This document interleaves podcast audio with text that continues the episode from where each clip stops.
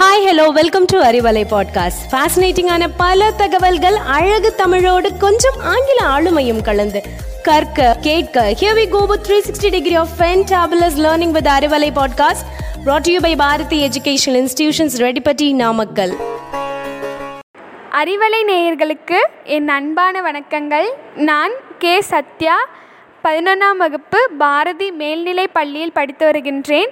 நான் இன்னைக்கு குட்டி கதை சொல்ல போகிறேன் ஒரு சிறுவன் தினமும் வந்து ஒரு மரத்தில் ஏறி உட்கார்ந்து கொண்டு ஆடிப்பாடி விளையாடி விட்டு போவான். அவனை பார்த்தாலே அந்த மரத்துக்கு ஆனந்தம் பொங்கும். திடீரென்று ஒரு நாள் அந்த சிறுவன் வரவில்லை. மரமும் அவனை எதிர்பார்த்து காத்திருந்தது. சில நாள் கழித்து அந்த சிறுவன் வந்தான். அந்த மரம் சந்தோஷத்துடன் அவனை பார்த்து ஏன் இவ்வளவு நாள் வரவில்லை? உனக்கு என்ன பிரச்சனை? என்று கேட்டது. அதற்கு அந்த சிறுவன் என் நண்பர்கள் எல்லோரும் அழகழகாய் பொம்மைகள் வைத்திருக்கிறார்கள். ஆனால் என்னிடம் மட்டும் ஒன்றும் இல்லை என்றான். கவலைப்படாதே. இந்த மரத்தில் உள்ள பழங்களை எடுத்து சென்று கடையில் விற்று பொம்மைகளை வாங்கிக்கொள். என்னை பார்க்க அடிக்கடி வந்து கொண்டிரு என்றது அந்த மரம்.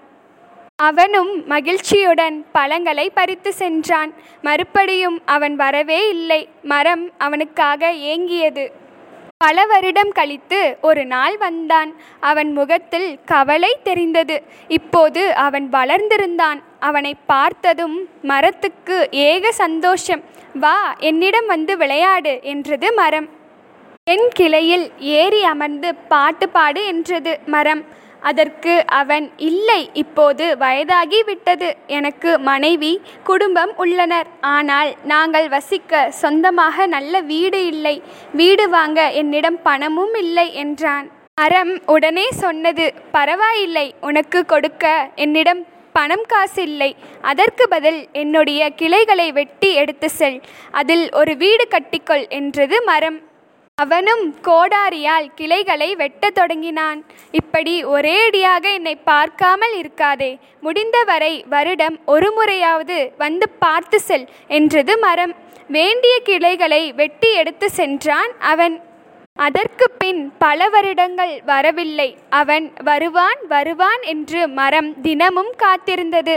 பல வருடங்கள் கழித்து பார்க்க வந்தான். மரம் அவனை பார்த்து ஆனந்த கூத்தாடியது. அவன் எப்போதும் போல் சோகமாகவே இருந்தான். ஏன் இப்படி இருக்கிறாய்? என்று மரம் கேட்டது. என் மீன்பிடி படகு உடைந்து விட்டது. படகு இல்லாததால் மீன் பிடிக்க முடியவில்லை. அதனால் வருமானம் இல்லை. நாங்கள் மிகவும் கஷ்டப்படுகிறோம் என்றான். மரம் துடித்து போனது. நான் இருக்கிறேன். என்னுடைய அடிமரத்தை வெட்டி எடுத்துக்கொள். இதை வைத்து நீ பெரிய படகு கட்டிக்கொள் என்றது. அவன் அடிமரத்தை வெட்டும்போது மறக்காதே வருடத்திற்கு ஒரு முறை என்றில்லாமல் எப்போதாவது என்னை பார்க்கவா? என்றது. ஆனால் அவன் வரவே இல்லை. மரத்துக்கு நம்பிக்கை மெல்ல மெல்ல மறைய ஆரம்பித்தது. அப்போது அவன் வந்தான். தலையெல்லாம் நரைத்து கூன் விழுந்து மிகவும் வயதான தோற்றத்துடன் அவன் இருந்தான். அவனை பார்த்து மரத்துக்கு அழுகையே வந்துவிட்டது.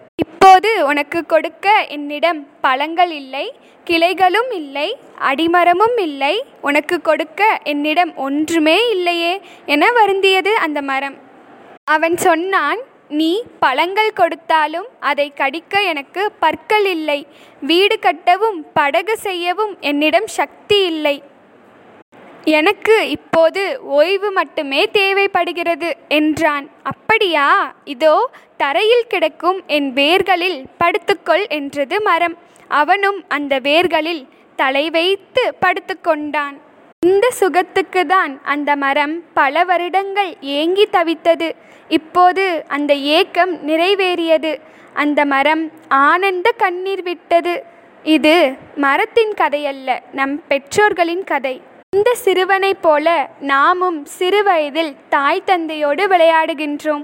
வளர்ந்து பெரியவனானதும் தமக்கென்று குடும்பம் என்று வந்ததும் ஒதுங்கிவிடுகின்றோம் அதன் பின் ஏதாவது தேவை அல்லது பிரச்சனை என்றால்தான் அவர்களை தேடி போகின்றோம். நம்மிடம் இருப்பவையெல்லாம் அவர்கள் கொடுத்தது என்பதை புரிந்து கொள்ளுங்கள். நம்மால் அவர்களுக்கு எதுவும் கொடுக்க முடியாது. நம்முடைய பாசம் அன்பு அனுசரணையான வார்த்தைகளை தவிர அவர்கள் விரும்புவதும் அதைதான். பிறப்பு முதல் இறப்பு வரை மாறா அன்பும் ஆதரவும் அக்கறையும் கொண்ட ஒரே உறவு நம் தாய் தந்தை உறவு மட்டும்தாங்க என்று கூறி உங்களிடமிருந்து விடைபெறுகின்றேன். நன்றி வணக்கம்.